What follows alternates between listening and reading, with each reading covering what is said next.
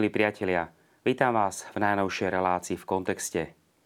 Dnes vám predstavím nedávno zosnulého jezuitu pátra Emila Krapku, ktorého považujeme za nestora slovenskej katolíckej teológie. Páter sa dožil úctihodných 92 rokov. Počas svojho dlhého a plného života ovplyvnil veľké množstvo ľudí svojim hovoreným alebo písaným slovom – osobným príkladom kňaza, reholníka, vyučujúceho, človeka s dobrým srdcom. Viacerí z vás sa mi ozvali, aby som využil túto príležitosť tejto relácie, aby som predstavil v kontexte jeho osobnosť. Úvodom teda predstavím život a dielo pátra Emila Krapku a potom odkaz tohto výnimočného, nadaného a skromného človeka.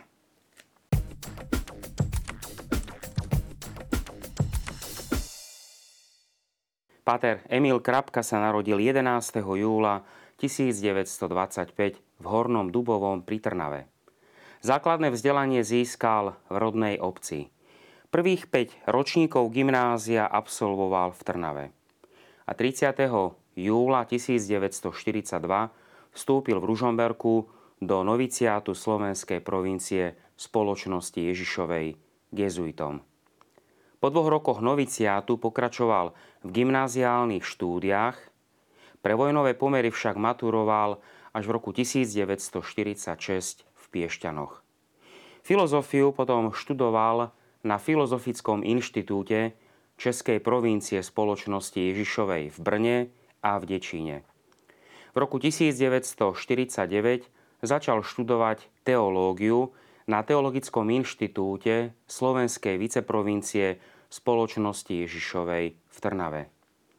Inštitút bol založený v roku 1941 v Banskej Bystrici, no pre vojnové udalosti sa o niekoľko rokov musel presťahovať do Ružomberka a napokon do pokojnejšej Trnavy.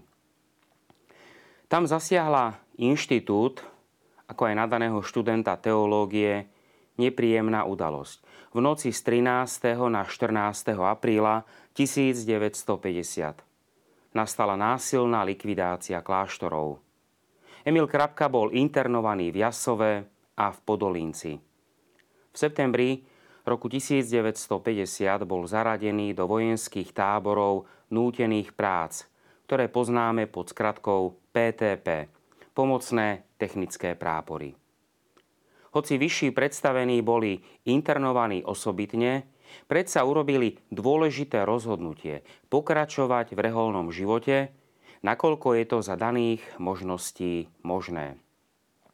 Emil Krapka teda spolu s ďalšími tajne pokračoval v štúdiu teológie za veľmi ťažkých podmienok a 23. decembra 1950 ho v Rožňave pán biskup Robert Pobožný tajne vysvetil za kňaza. V roku 1953 bol Emil Krapka prepustený do občianského života. Reholné inštitúcie boli administratívne zrušené, preto si musel nájsť zamestnanie. Rok pracoval na vojenských stavbách, potom v knižnici Slovenskej akadémie vied v Bratislave. Po štyroch rokoch ho pri ideologickej previerke prepustili a znovu pracoval ako stavebný robotník. V roku 1960 bol však Emil Krapka uväznený a spolu s ďalšími štyrmi jezuitmi na čele s biskupom, neskôr kardinálom Jánom Chryzostomom Korcom, boli odsúdení za tajné štúdium teológie. Na obrazovke môžeme vidieť ďalšie mená. Ján Korec, Karol Ďurček, Rajmund Ondruš, Ľudovít Buček a Emil Krapka. V rozsudku sa uvádza dôvod, ktorý si môžeme, milí priatelia, spoločne prečítať, pretože nám poukazuje na ťažkú dobu, ako aj rozhodnutie vytrvať v povolaní. Ján Korec po dohode s tajným provinciálom jezuitov na Slovensku, odsúdeným Matejom Markom, bol tajne vysvetený za biskupa. Ako tajný biskup. usmerňoval príslušníkov rehole jezuitov.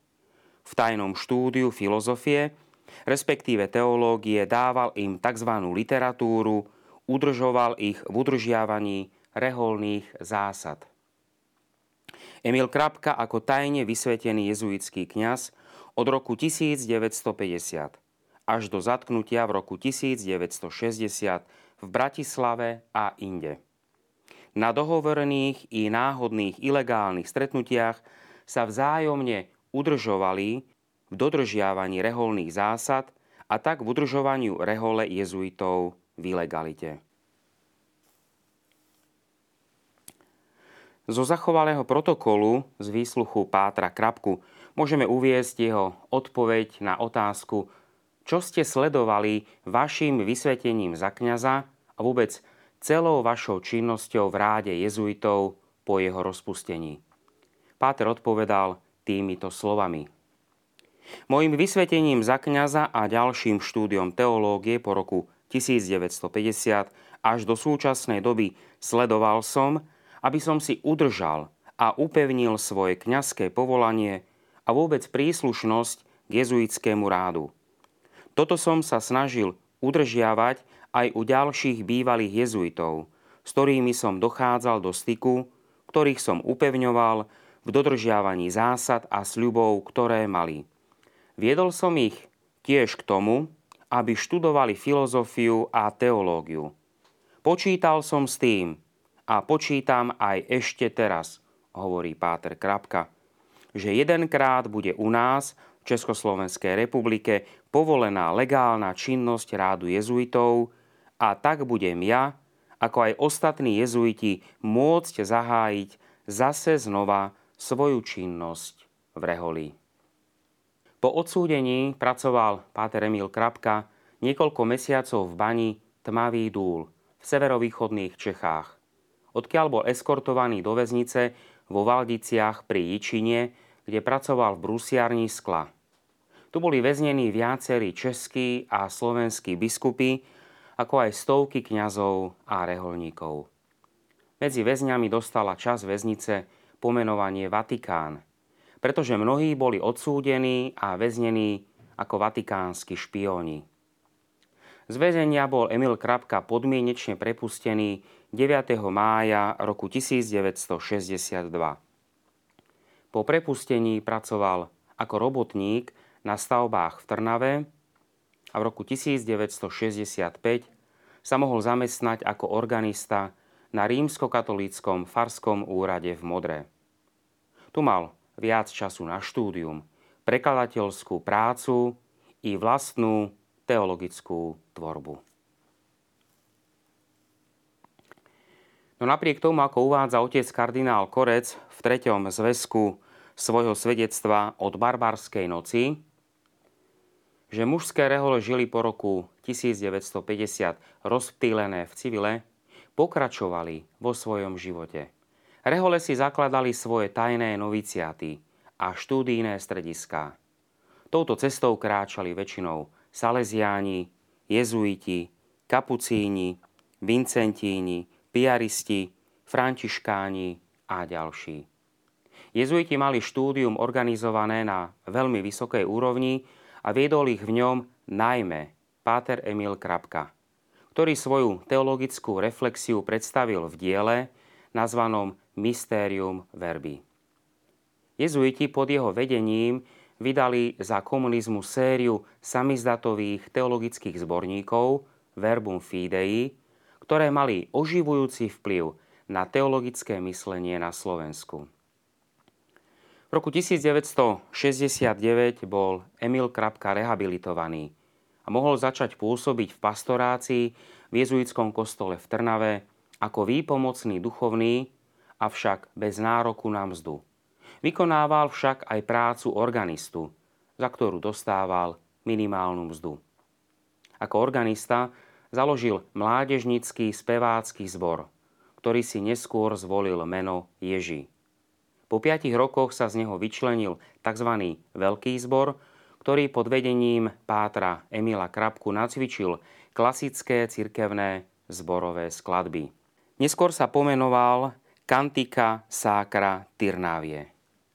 Pater Krapka si postupne v zboroch vychovával spolupracovníkov, ktorí mohli od roku 1980 viesť obidva zbory samostatne.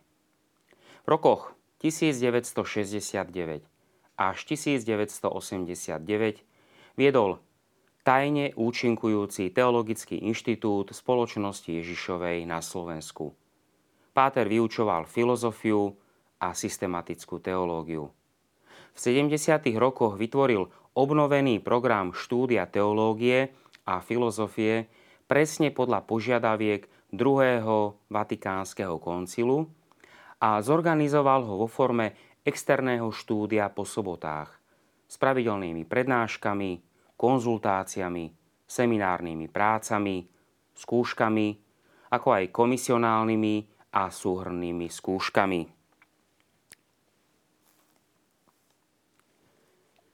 Po obnovení náboženskej slobody a po oficiálnom obnovení činnosti Rehole v roku 1991 až 1997 pôsobil ako rektor Teologického inštitútu svätého Alojza v Bratislave. Pripravilo vlastne jeho transformáciu na súčasnú teologickú fakultu Trnavskej univerzity v roku 1997. Istý čas páter Emil Krapka vyučoval dogmatickú teológiu aj na rímskokatolíckej cyrilometodskej bohosloveckej fakulte Univerzity Komenského v Bratislave. V roku 1992 mu Pápežská teologická fakulta, sekcia Bobolánu vo Varšave, udelila čestný doktorát. V roku 1997 sa stal sóciom, to znamená najbližším spolupracovníkom provinciála spoločnosti Ježišovej na Slovensku. V tejto službe pôsobil až do roku 2005 keď odišiel na zaslúžený odpočinok. Popri tejto práci aj naďalej vypomáhal na Teologickej fakulte Trnavskej univerzity vyučovaním dogmatickej teológie. V roku 2013 mu na návrh Teologickej fakulty Trnavskej univerzity udelila Trnavská univerzita čestný doktorát honoris causa ako Nestorovi slovenskej katolíckej teológie za zásluhy o rozvoj katolíckej teológie v nelahkých podmienkách prenasledovania cirkvy a za jej etablovanie na Trnavskej univerzite v Trnave.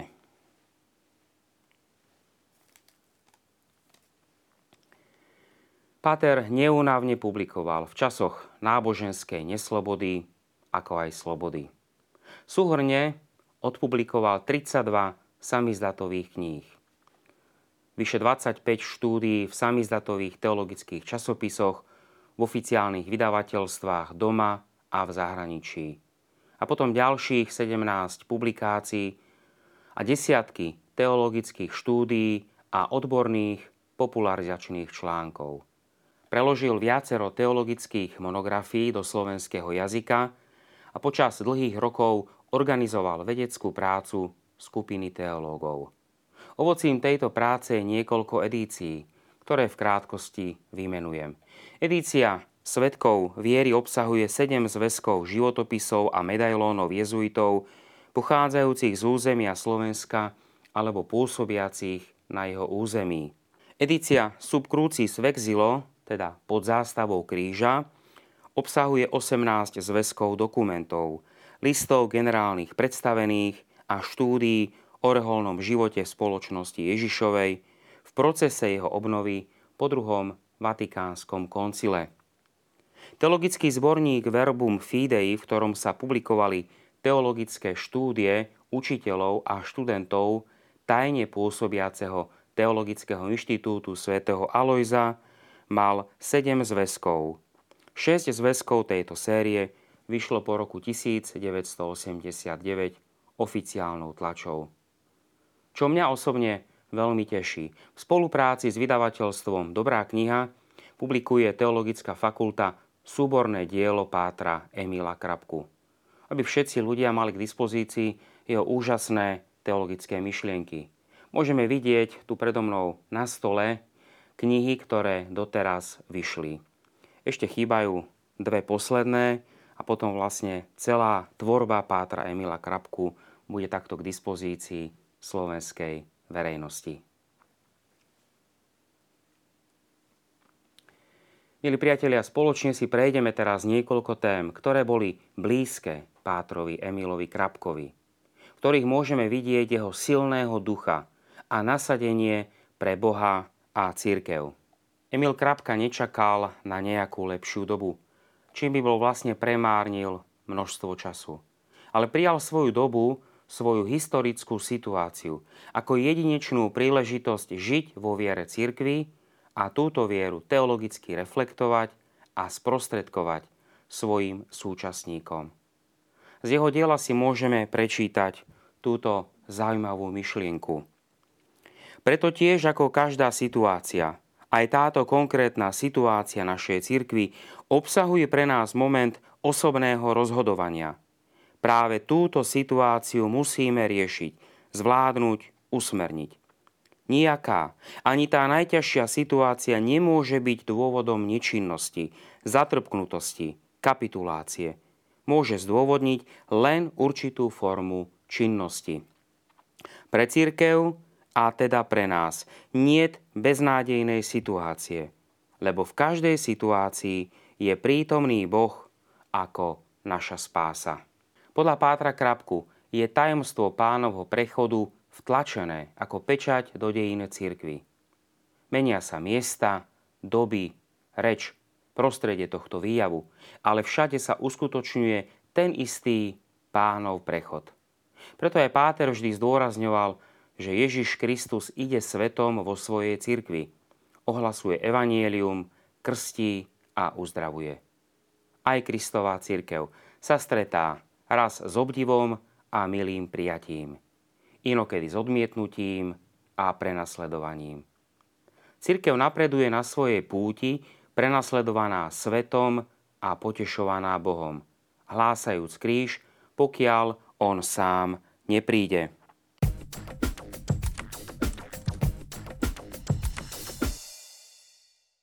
Patr Krapka pri vyučovaní často pripomínal, že cirkev je situovaná v nás veriacich, v našom vnútri, našom srdci. Každý z nás nosí v sebe církev. A tak náš osobný život spolu vytvára jej konkrétnu situáciu.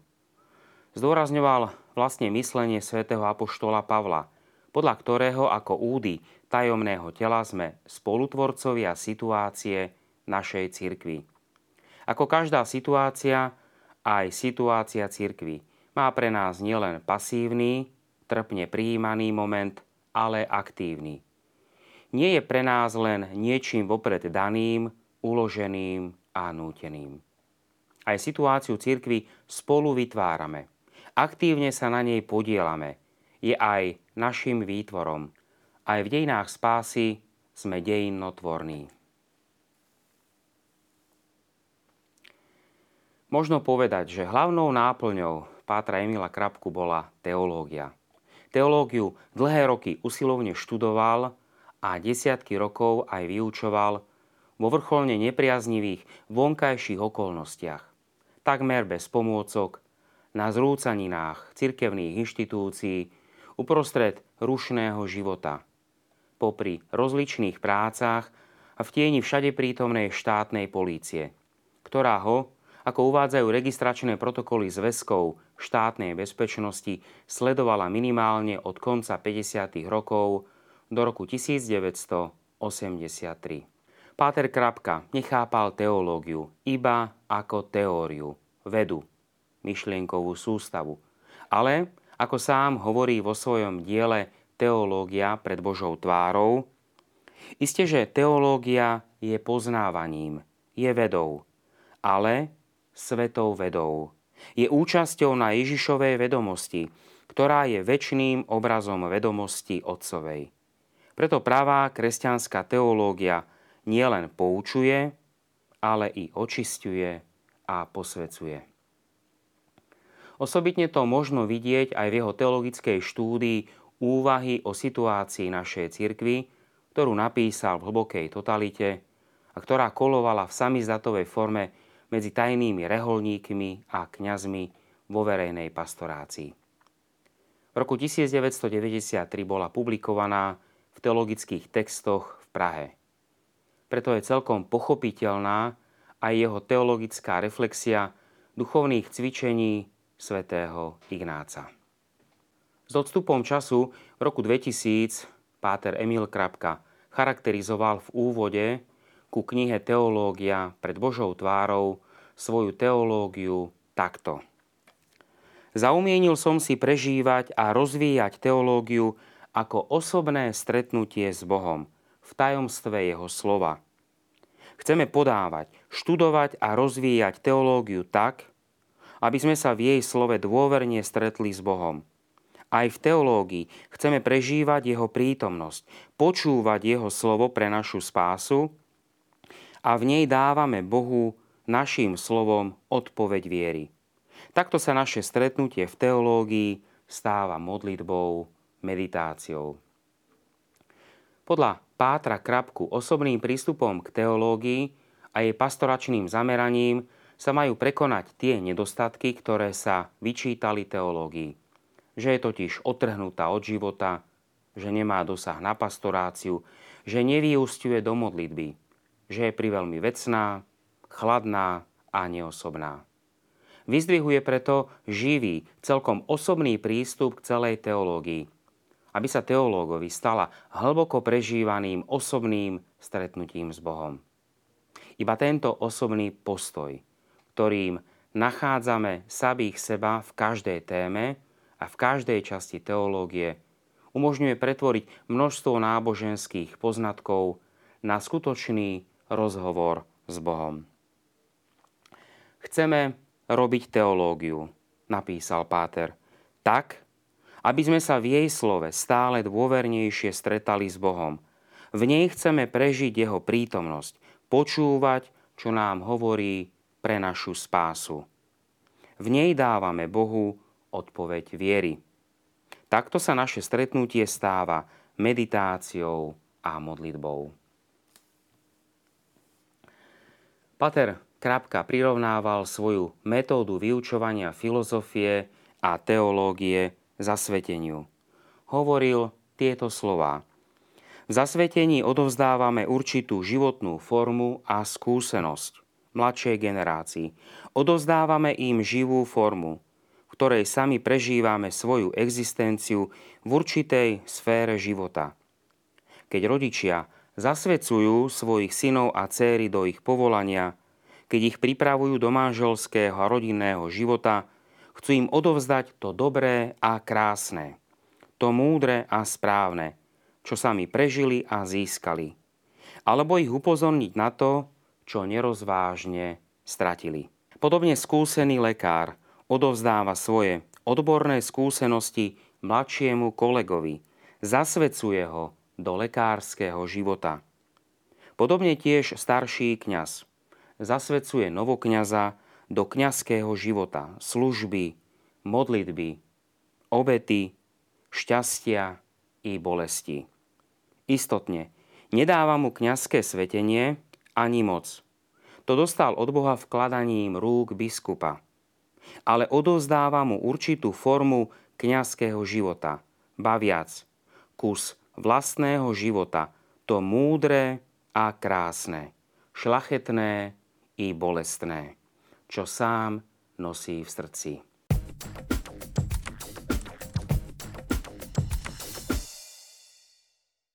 Po dlhých rokoch vedeckého a pastoračného pôsobenia sa páter Emil Krapka – utiahol do seniorátu spoločnosti Ježišovej v Ivánke pri Dunaji. Počas niekoľkých rokov sme ho tam stretávali, keď sa prechádzal. Vždy sa pristavil, zaujímal sa o človeka.